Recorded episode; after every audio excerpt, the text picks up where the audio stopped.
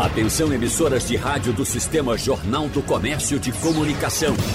No ar, debate em rede. Participe! Rádio Jornal na internet. www.radiojornal.com.br Um dos assuntos mais polêmicos no Brasil e em vários países do mundo é o uso medicinal de derivados da planta cannabis sativa. As substâncias são indicadas por muitos especialistas para o tratamento de, por exemplo, esclerose múltipla, epilepsia, depressão ou dor crônica causada pela artrite ou fibromialgia, por exemplo.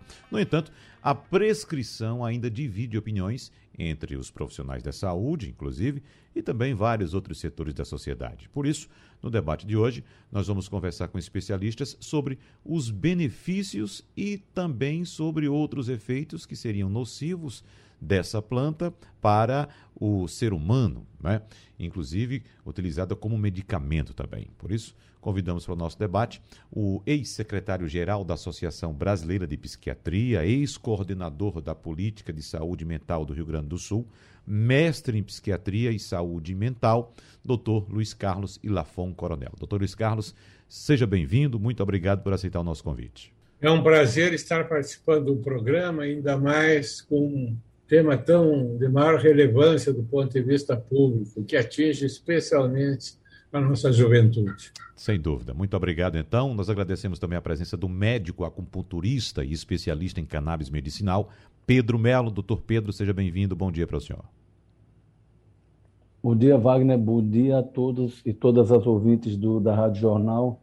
E bom dia a todos os participantes. Obrigado mais uma vez pela oportunidade de estar aqui né, trazendo informações. Eu que já venho trabalhando com a prescrição e o acompanhamento de pacientes que têm indicação dos da cannabis há sete anos, é muito importante ter um espaço como esse. Muito obrigado. Nós agradecemos muito a sua presença, doutor. E agradecemos também a presença do farmacêutico Leandro Medeiros, já participa conosco aqui de vários programas e mais uma vez está aqui colaborando com essa discussão aqui para que nossos ouvintes possam ter mais informações a respeito desse assunto. Doutor Leandro, seja bem-vindo mais uma vez, muito obrigado. Obrigado, Wagner. Muito obrigado pela, pelo convite mais uma vez. É, bom dia, Luiz, Pedro e a todos os ouvintes da Rádio Jornal. Vamos começando pelo senhor, doutor Leandro Mendeiros, que nós temos uma autorização da Anvisa para a produção de medicamentos aqui no Brasil, mas uh, uh, quando a gente fala nessa autorização, logicamente algumas pessoas podem pensar, bom, será que eu já posso entrar numa farmácia e comprar o medicamento assim? Tranquilamente? Qual, qual é o procedimento adequado para ter acesso a esse medicamento? Esse medicamento está acessível a todas as pessoas? Para começar, doutor Leandro Medeiros, o que é que o senhor diz? Bom, a Anvisa fez uma, um, um, trabalho, né, no sentido de regulamentar o que nós chamamos de produtos à base de cannabis, né? E quando a gente fala é, cannabis, é até interessante a gente destacar que não seria somente a, a sativa, né? Que é uma uhum. das espécies, mas existem outras espécies que também são utilizadas. E essa é uma discussão um pouco mais complexa, mas é, é, é só para esclarecer que esses medicamentos, né? Eles têm uma regulamentação própria. É, existe, né, a partir da RDC 2, é, 327 de 2019, uma uma, uma regra né, para que você possa importar os produtos derivados é, por pessoa física e tem uma outra regra, quer dizer, essa que é a 327, aliás, ela dispõe sobre os procedimentos para concessão e autorização para fabricação, importação dos insumos para a produção desses medicamentos aqui, além também da dispensação, monitoramento e fiscalização. Quer dizer, toda a cadeia, né? Uhum. Todas as etapas dessa cadeia que estão envolvidas aí no acesso a, do, desses produtos pelos pacientes. E essa regra ela diz claramente que esses medicamentos são de controle especial, né? ou seja, somente com um receituário médico, né? e que fica retido na farmácia, é que pode se ter acesso a esse tipo de produto. É como se você vai comprar um antidepressivo, um ansiolítico, um medicamento para convulsão. Né? Uhum. E existem também é, existe uma outra regra que também que é a RDC 335 de 2020 nesse caso, que ela define os critérios e também todos os procedimentos para importar esses produtos, né? E que são, claro, uh, necessários quando você não tem a disponibilidade de algum desses produtos aqui no, no Brasil. Então a regra existe, a regra do jogo existe, a indústria ela, ela já está é, trabalhando e ofertando alguns produtos. E é, a gente, além disso, né, tem também as associações que funcionam, a Brás, por exemplo, né, que funcionam é, é, também com uma previsão legal, né, existe uma autorização judicial para isso, que faz, que é responsável por fazer o plantio e o cultivo e a manipulação de produtos, né. Uh, também devem ser acessados apenas com a prescrição médica, né. Isso é, é fundamental porque é, a base da, da, da, utilização de qualquer medicamento é a necessidade de saúde. Isso está é, tá descrito na Declaração de Nairobi, né, que define o que é uso racional de medicamentos. Mas essa necessidade desse medicamento deve ser estabelecida a partir da avaliação do médico. Né? E como uhum. se tratam de produtos aí que precisam realmente de um controle maior em função de toda a, discussão que está envolvida, né, que está ali entrelaçada, os aspectos sociais, antropológicos, enfim, é, é, seria esse o caminho para se ter o acesso. Uhum. Doutor Pedro Melo, é comum nós encontrarmos depoimentos de pessoas que, de forma uh, séria ou até mesmo jocosa, acreditam que a utilização de medicamentos à base de cannabis uh, possam trazer algum dos efeitos, por exemplo, que a, a, a, a planta, no sentido recreativo, nossa forma recreativa chamada de maconha, possam trazer para as pessoas também. É sério, a gente até é, é, se depara com esse tipo de declaração. Ah, será que vou tomar esse remédio? Será que eu vou ficar doidão? Né? Pessoas, algumas pessoas pensam dessa forma. E é assim, doutor Pedro? O que é que o senhor diz? Bom, é, cada vez que um profissional, ah, utilizando a palavra do professor Leandro, né, cada vez que um profissional médico ele faz a avaliação de um paciente, no momento de se fazer a prescrição, ele tem que, que, que avaliar o risco-benefício. Né? Isso se aplica não só a cannabis, ou cannabis, ou maconha, que é uma coisa só, a gente só está falando de diferentes formas de chamar uma planta. Isso vai depender do que a gente vai encontrar ali como, é, através da avaliação para poder indicar, levando em conta esse risco e benefício. Interessante ressaltar que cada vez que a gente analisa o uso de qualquer substância, seja ela qual for, é importante a gente analisar um contexto como um todo, né? Ou seja, que substância, que sujeito está utilizando, ou seja, aquele sujeito que tenha passado por uma triagem e qual é o contexto de se usar. E quando a gente fala de contexto, essa coisa do uso recreativo e uso medicinal, quando o paciente ele chega até o consultório, sendo às vezes um paciente que não faz uso ou que já faça uso, o que a gente tem que fazer é otimizar, uma vez que tem critérios, otimizar né, o uso para que o paciente, levando em conta o risco-benefício, ele possa ter mais benefício. E no caso da, da cannabis, muitos pacientes têm tido critérios para fazer uso, porque quando a gente vai avaliar justamente esse risco-benefício, a gente consegue encontrar a razão pela qual a gente indicar para vários tratamentos, levando em conta que ela tem um papel fundamental na regulação do nosso sistema endocannabinoide, que modula o humor, modula o sono, o apetite, o crescimento ósseo, diversas funções do corpo. Então, é passar por uma avaliação com um profissional capacitado para poder é, entender se tem critério e fazer uso da melhor forma. Uhum. E aí, sim, evitar efeitos colaterais, que pode ser um efeito de desencadear ansiedade, se for com THC mais forte, ou até mesmo desencadear é, algum outro efeito colateral indesejado. Mas uma vez que se faça o uso de maneira adequada, a gente consegue minimizar esses efeitos colaterais. E qual é o efeito colateral indesejado? É algum associado a, ao uso recreativo da maconha, por exemplo, doutor Pedro? Quando a gente fala do uso recreativo, a gente está falando de um uso que ele não está adequado do ponto de vista do uso otimizado, porque não tem um acompanhamento profissional e normalmente, por ser ilegal, as pessoas não sabem exatamente que tipo de maconha está usando, levando em conta que existem mais de 3.500 tipos, com as suas variedades, domesticadas pelo ser humano justamente para servir aquelas necessidades, mas isso vai depender do tipo que, que a pessoa está usando. Os efeitos colaterais são efeitos colaterais que estão previstos em vários medicamentos, como efeitos gastrointestinais, tem efeito ansiogênico, né, de desencadear ansiedade, ou dependendo de como use, você pode usar tratando ansiedade. Mas o uso recreativo, muitas pessoas que fazem uso dito recreativo, na verdade, buscam essa finalidade terapêutica e, por não ter essa opção, né, terminam fazendo por conta própria. Daí a importância do profissional médico se posicionar para que esse paciente é, possa fazer uso de maneira adequada. Uhum.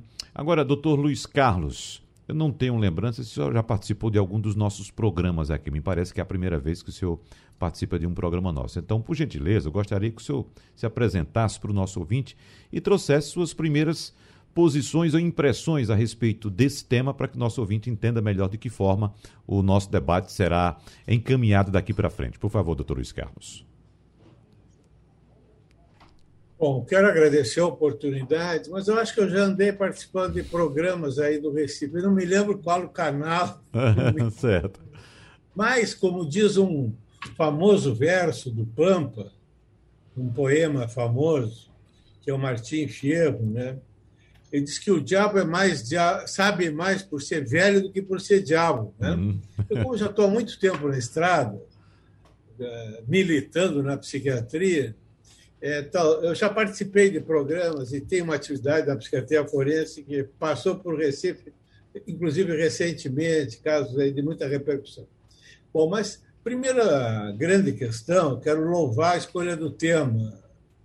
Aliás, muito bem escolhido por, pela produção, por ti e pela equipe aí de, de jornalismo. É uma das coisas mais atuais. Né? Obrigado.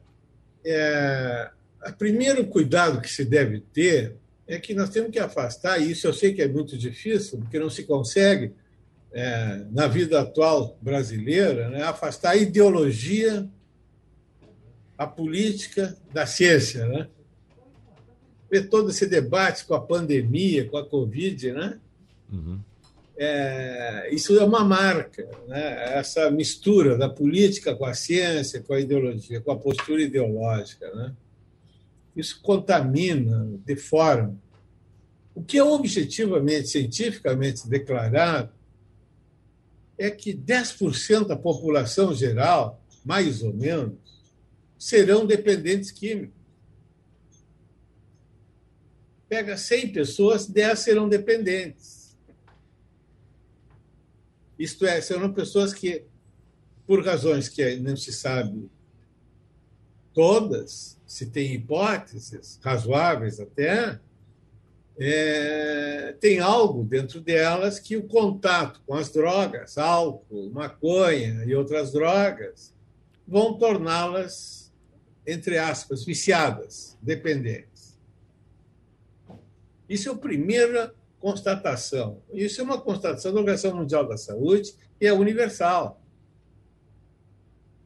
Claro que tem situações do ecossistema né, humano, social, etc., que favorecem ou agravam ou minimizam. Né? Na China, por exemplo, os indicadores oficiais de dependência química são muito restritos, porque a penalização é muito grande. Está no aeroporto de Pequim, que o tráfico lá é punido com uma bala na, na nuca sumariamente. Então, e aí outros países, nós temos brasileiros que foram condenados à morte, né? se não me engano, o Paquistão, tal, né? Uhum. Que a droga é. Então, nesses países a, dificulta muito, eu preciso muita para usar, né? Até para se tornar doente. Então, primeira constatação é epidemiológica. E a gente nunca sabe quem são os 10 de 100 que vão se tornar dependentes. Sabemos que tem populações mais vulneráveis. E aí é que entra a maconha. Se a Nora Volkov, que é maravilhosa, uma das 100 pessoas mais influentes dos Estados Unidos há muito tempo, ela dirige o Instituto Nacional de Drogas americano. Ela, ela diz: não há droga inocente. Essa história que é inocente, não, não é. Não precisa ser dependente, por exemplo, para produzir estrago. Por exemplo, tem uma pesquisa aqui do nosso pessoal da universidade, recente, de há poucos anos. Mortes em acidente de trânsito. Olha, uma casuística grande, 2 a 3 mil casos. Qual foi as principais drogas envolvidas? E ali tinha gente que não era viciada que morreu, né? Mas os efeitos das drogas produziram, cooperaram para o acidente. A principal foi a maconha que a maconha atinja a, a, parte motora, a pessoa fica com os reflexos mais retardados, ela não tem uma resposta pronta frente ao inusitado, ao inesperado. Então, isso aí é estatística. É uma das causas de violência mais importantes. Em primeiro lugar, os homicídios, segundo, o suicídio. Ali, o segundo é a morte e acidente de trânsito no Brasil. A segunda droga é o álcool. Então, não é inocente. Então, nós temos que ter um cuidado quando a gente pensa em liberar, afrouxar, num ambiente onde é tudo precário, o tratamento, a detecção de quem tem uso problemático de drogas, né? Que pode ser suscetível a se tornar um dependente, daqueles que não têm. É, os controles sanitários são muito frouxos, são muito, enfim, incipientes, né? Então, isso favorece que algumas, por exemplo, o adolescente, que é uma das populações mais sensíveis, experimenta, é curioso, né? faz parte da sua, do seu crescimento, experimentar coisas, né? e quanto mais emocionante, mais curiosidade tem, né? Ele é, é uma população que é vitimada, porque está com o cérebro em formação, tem estudos assustadores. O Stephen que é o nosso principal tratadista de psicofarmacologia do Ocidente, ele, as últimas grandes conferências dele é sobre desenvolvimento de esquizofrenia em usuários de maconha. E quando eu digo maconha, né, é, quem fuma um ou dois cigarros durante um ano ou dois e tem o patrimônio genético para desenvolver esquizofrenia, vai desenvolver. E se não fumasse, não desenvolveria. Assim é bipolar, assim é tantas outras patologias.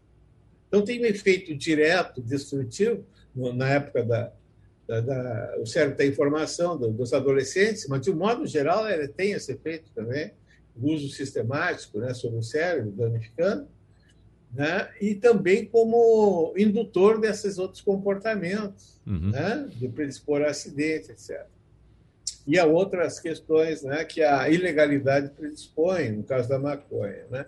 Então, facilitar é facilitar a emergência desses problemas de saúde mental tão graves e que algumas populações estão.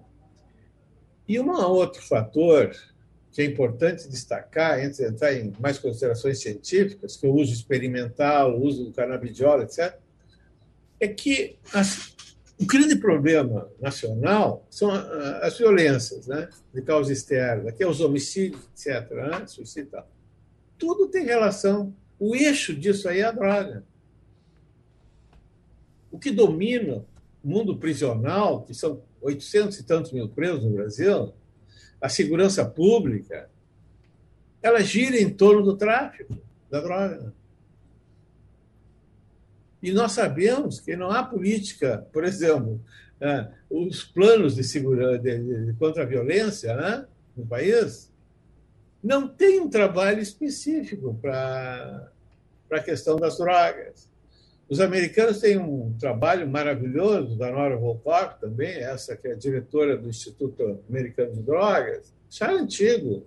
Metade dos presos americanos são dependentes químicos. Então, dos 800 mil e tantos presos que nós temos, certamente 400 mil são viciados, são dependentes químicos e não tem nada. Os presídios são comandados pelas falanges criminais. Então, facilitar o que já não é punido, o que já não é tratado e já não é, enfim, recuperado, né? é um crime com a nossa juventude, particularmente, e com as populações vitimadas. Uhum. O tráfico comanda nossas populações periféricas em tudo que é sentido, né? com as violências conhecidas e sabidas. Uhum. Finalmente, eu diria assim que nós temos que separar o que é científico do que é ideológico. Né?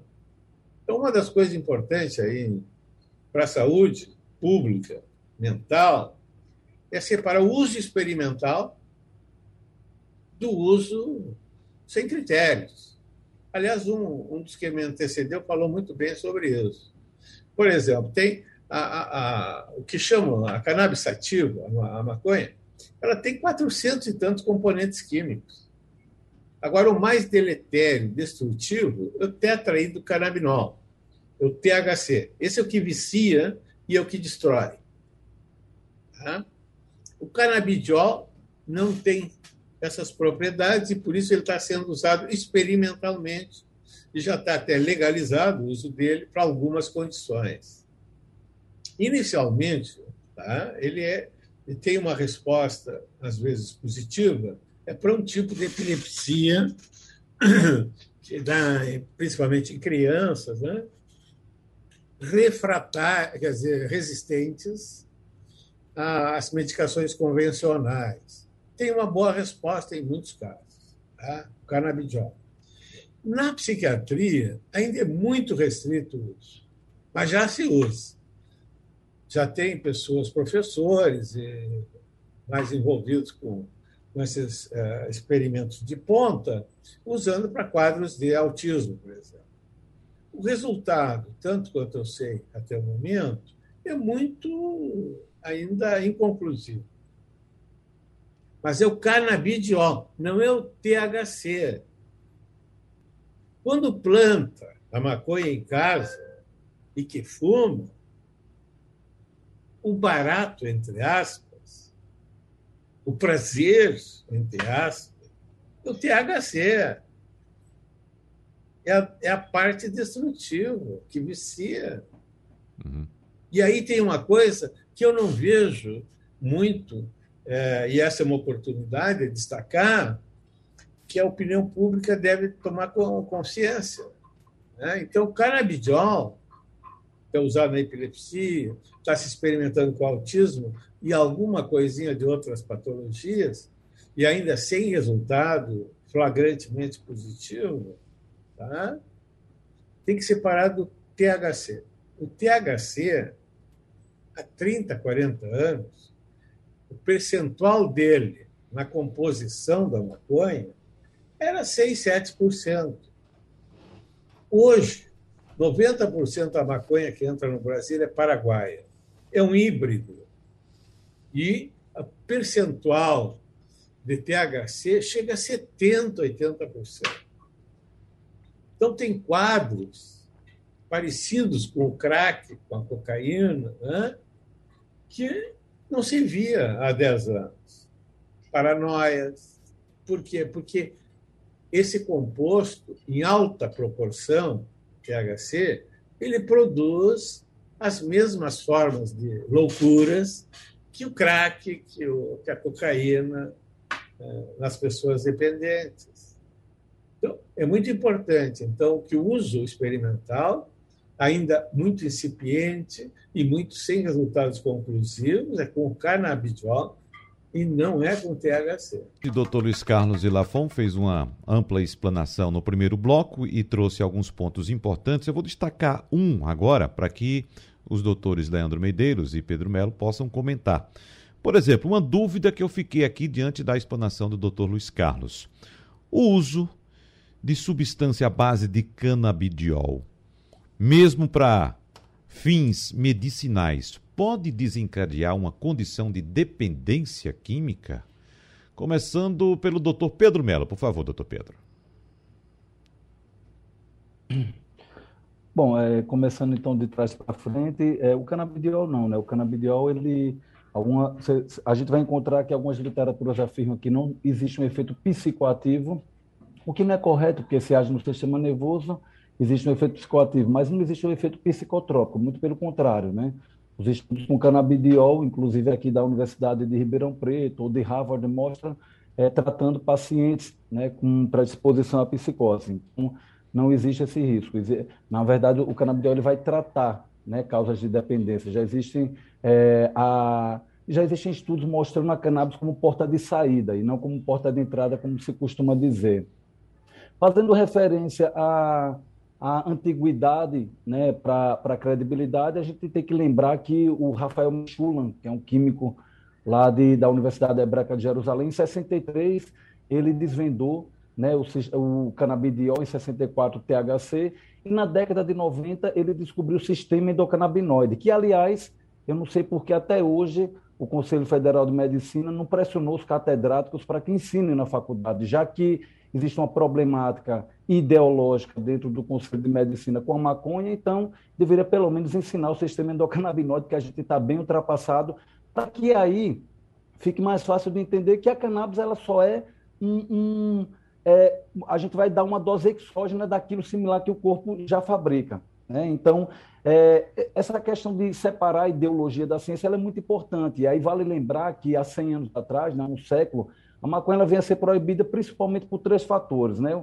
O evangelismo puritano, a pressão da indústria dos sintéticos, que aí é onde entra agora essa, esse lobby a favor do canabidiol e contra a maconha, que até hoje perdura, né? e também a política racista, que foi endossada, inclusive, por alguns psiquiatras como Rodrigues Dória, o próprio Ulisses Pernambucano aqui, que fez o desserviço de é, dizer que a maconha era tão perigosa quanto o ópio na, na, conferência de 1924. Então, realmente é importante separar a ideologia. Né? E quando a gente fala da dependência, a gente tem que levar em conta que 9% podem né, criar dependência, mas que a maioria das pessoas que vão criar dependência vão ser aquelas pessoas que justamente não têm uma orientação.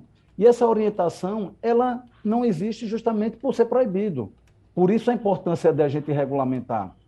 Né? Quando a gente fala, não, porque se a gente afrouxar, liberar, legalizar, vai ser um caos para os adolescentes. Não, um caos já é com o tráfico dominando. E é por isso que o sistema prisional está cheio. Porque 50% das pessoas que são presas é, como tráfico de drogas são pessoas com 50 gramas de maconha. E aí quem são? A população negra e pobre da periferia. Então é importante a gente separar e entender que a política proibicionista ela é deletéria nos três eixos. Na substância, que não deixa a pessoa acessar aquilo que procura e qualquer um acessa o que quiser hoje em dia, porque hoje sim não há controle. O sujeito que não tem triagem e a, e a situação que é a política de guerra às drogas. Então, é importante a gente entender isso. E a relação da cannabis com a esquizofrenia vai depender justamente desse controle. Vale lembrar que nenhum país que regulamentou a cannabis aumentou o número de esquizofrênicos. Então, o, o, ditado de que a maconha causa esquizofrenia é falacioso. A esquizofrenia ela não é causada. O paciente ele nasce com uma predisposição e ela é desencadeada por qualquer fator de estresse, que pode ser um THC forte, pode ser um divórcio, pode ser o uso do álcool, pode ser qualquer fator de estresse. Em contrapartida, se a gente, o que os estudos mostram é que esses pacientes têm uma tendência ao uso e abuso de substâncias e muitas vezes eles vão acessar justamente uma substância proibida por não ter um controle, e daí, mais uma vez, a necessidade de a gente regulamentar. E eu quero lembrar também que o seguinte: o próprio Conselho Federal de Medicina, junto com a Associação Brasileira de Psiquiatria, lançou uma cartilha né, sobre a maconha, e lá eles reconhecem que existem evidências para o tratamento usando o THC. Então, essa informação de que o THC é o demônio, ela está desatualizada. Né? Inclusive, inclusive, aqui já existe registro para a venda de canabinoide dentro do, das farmácias brasileiras, como foi bem dito pelo professor Leandro. Então, o que a gente está discutindo aqui não é uma regulamentação da cannabis medicinal ou não. A gente está dizendo é da regulamentação para acesso ao pobre. O rico ele já consegue acessar, custa R$ 2.800. O que a gente está falando é do acesso ao pobre aos diversos derivados da cannabis, que, aliás, atuando em sinergismo, e não são 400 compostos, são quase 1.500 compostos, 1.318 não canabinoides e 179 fitocannabinoides. Né? Então, assim, eles atuando em conjunto, eles aplicam um efeito comitiva, que torna esse conjunto ser mais seguro e eficaz do que usar, por exemplo, o canabidiol isolado, porque o corpo se acostuma de maneira mais fácil a uma molécula isolada do que a um conjunto de moléculas. Isso não se aplica somente à planta da cannabis, isso é um princípio da fitoterapia. Né? Então, mais uma vez, assim, é importante. E aí fica assim, é, o clamor, há sete anos eu venho pedindo né, para que o Conselho Federal de Medicina, por favor, comece a ensinar. Né? Atualmente eu estou com curso de prescrição na editora Manoli para médicos aprenderem a prescrever, porque o que é está acontecendo? Os pacientes estão chegando no consultório e os médicos que não estão sabendo. Hoje a gente tem mais profissional, não médico, né, abordando sobre o tema da cannabis medicinal do que os próprios médicos. Então, fica aí mais uma vez esse chamado, né? Doutor Leandro Medeiros, por favor, fique à vontade. É, eu queria também fazer um, um contraponto a respeito dessa relação com o acesso e com o consumo, né?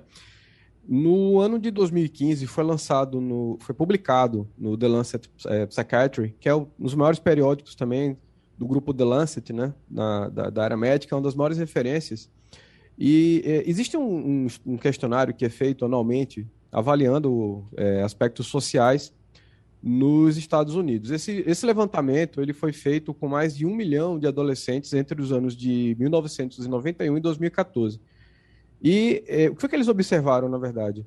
De uma série. De, são 24 anos, né? Para deixar mais claro, é ao todo. E, e, eles observaram uma série de coisas, mas também o consumo de drogas e também é, é, da maconha para fins recreativos em, nos estados é, em que houve a regulamentação, porque lá essa questão ela não é pautada pelo governo federal, e sim pelos governos estaduais. Então, é, o que foi observado foi que nos estados onde houve a, a, regulamentação para o consumo medicinal e também recreativo, né, que tem esses dois contextos, é, cresceu. O, o, o aumento, cre, cresceu, na verdade, o consumo de. É, é o, o número de usuários. Né? Só que isso também aconteceu no grupo no, no, dos estados em que não houve essa regulamentação. Ou seja, o que foi que foi demonstrado nesse trabalho? É que não houve diferença entre os estados que houve, em, em, que, em que aconteceram essa, essa regulamentação para o consumo recreativo ou medicinal, comparado com os estados que não houve. Então, assim, a conclusão do estudo é que não houve diferença é, com relação a essa regulamentação.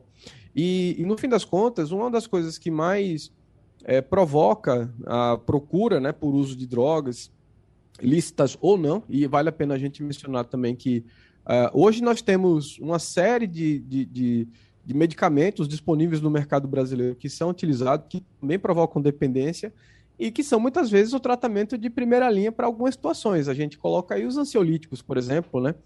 Uh, que são medicamentos que atuam num sistema chamado é, GABAérgico e que, usados em determinadas condições, podem sim levar também à dependência química, né? Uh, como é o caso do clonazepam, alprazolam, enfim. Então, é, eu acho que a gente precisa pensar é, na utilização racional, levando em consideração aquilo que eu falei no começo, a, a questão da necessidade. É, e, e, a necessidade pode ser discutida sobre vários aspectos, né? Se a gente está discutindo aqui o, o, contexto do uso recreativo, né, a gente precisa pensar que essa discussão ela não se limita apenas a uma, um aspecto de saúde, como, como os dois colegas colocaram. É uma questão de segurança pública, é uma questão política, é uma questão é, social, é uma questão econômica, inclusive, né, porque na, na regulamentação a, a gente acaba tendo uma série de regras que vão garantir que os produtos que estarão ali à disposição da população vão ter mais, uh, mais qualidade, né? E talvez mais seguros por conta disso. Esse é um ponto importante também a ser considerado.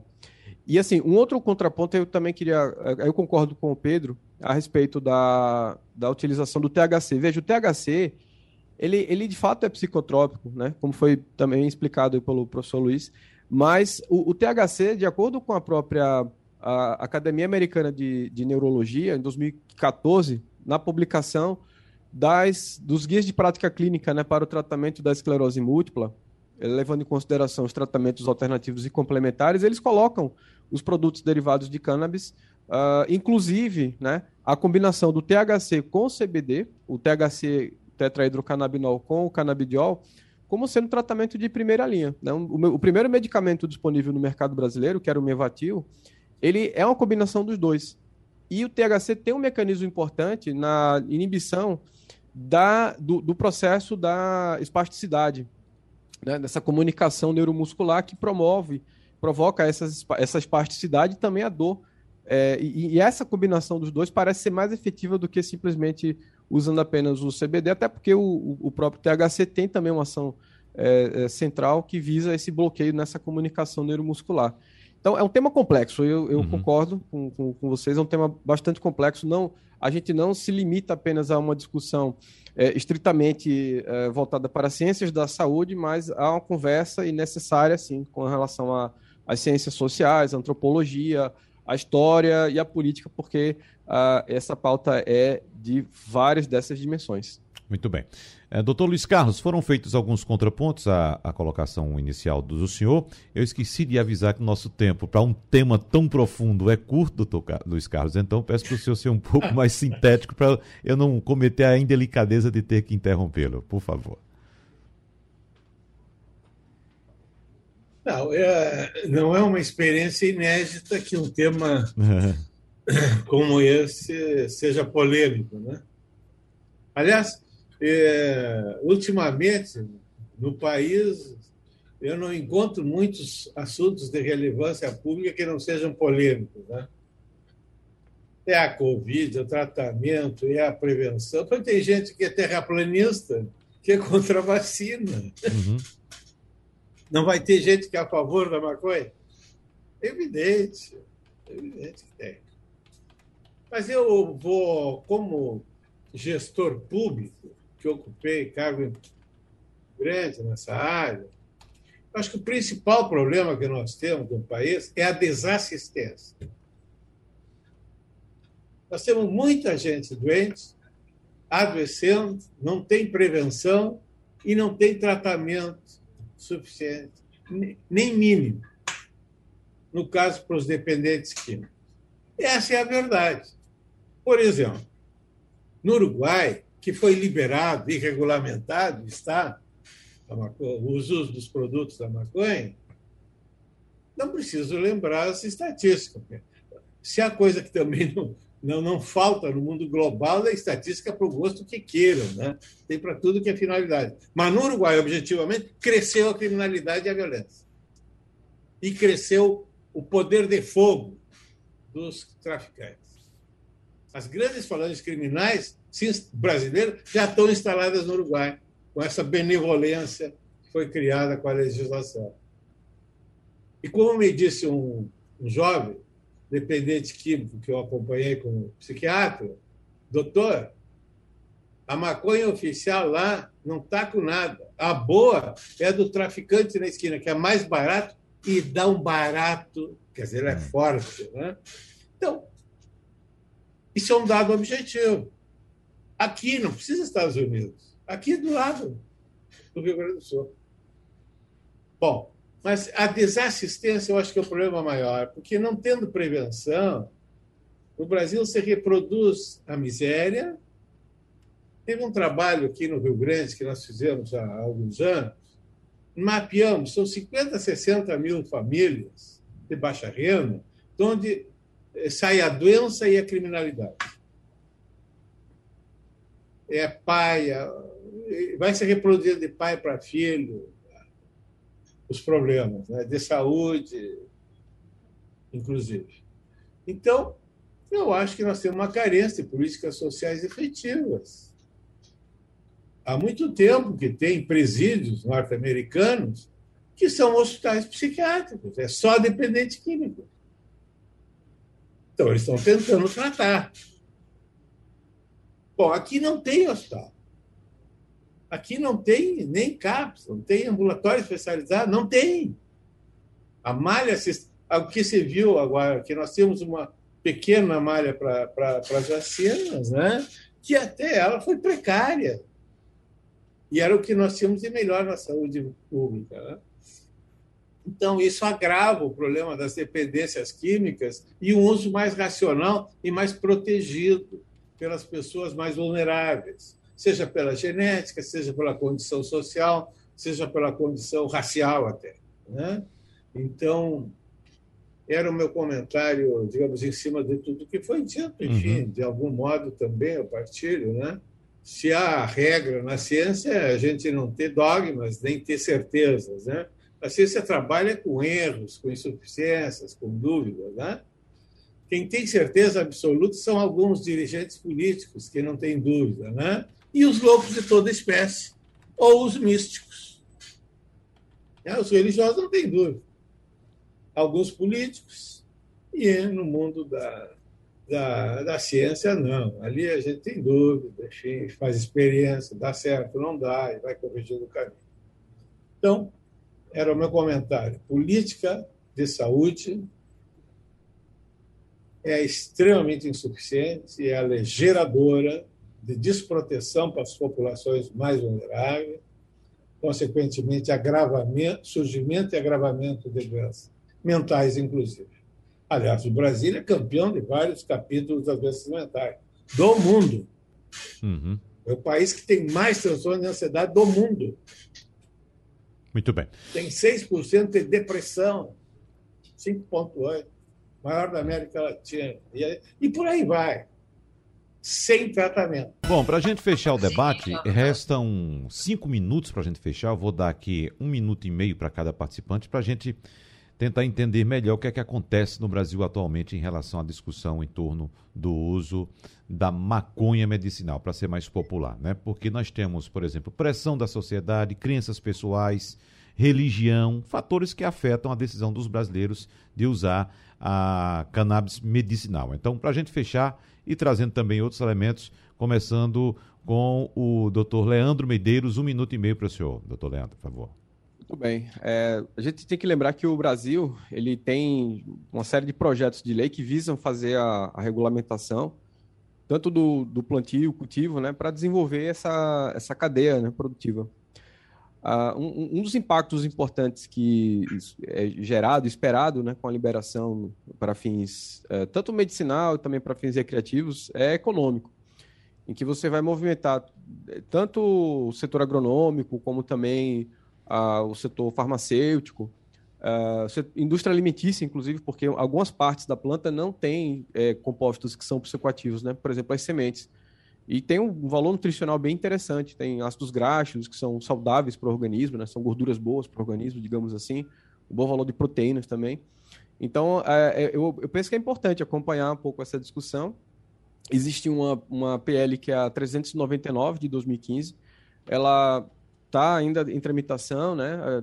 É, nós tivemos uma aprovação, inclusive numa comissão da Câmara agora, e que deve estar tramitando em outras instâncias logo mais, mas eu entendo que é um, é um debate que não deve ser, reforço, uh, uh, analisado apenas sob a ótica da, uh, digamos assim, das situações talvez uh, mais prováveis de acontecer com o não controle, né? Porque o que a gente está buscando exatamente é o contrário, é o controle com os critérios, né? E também observar as experiências positivas, né? Uhum. É, em outros países também que já regulamentaram, né?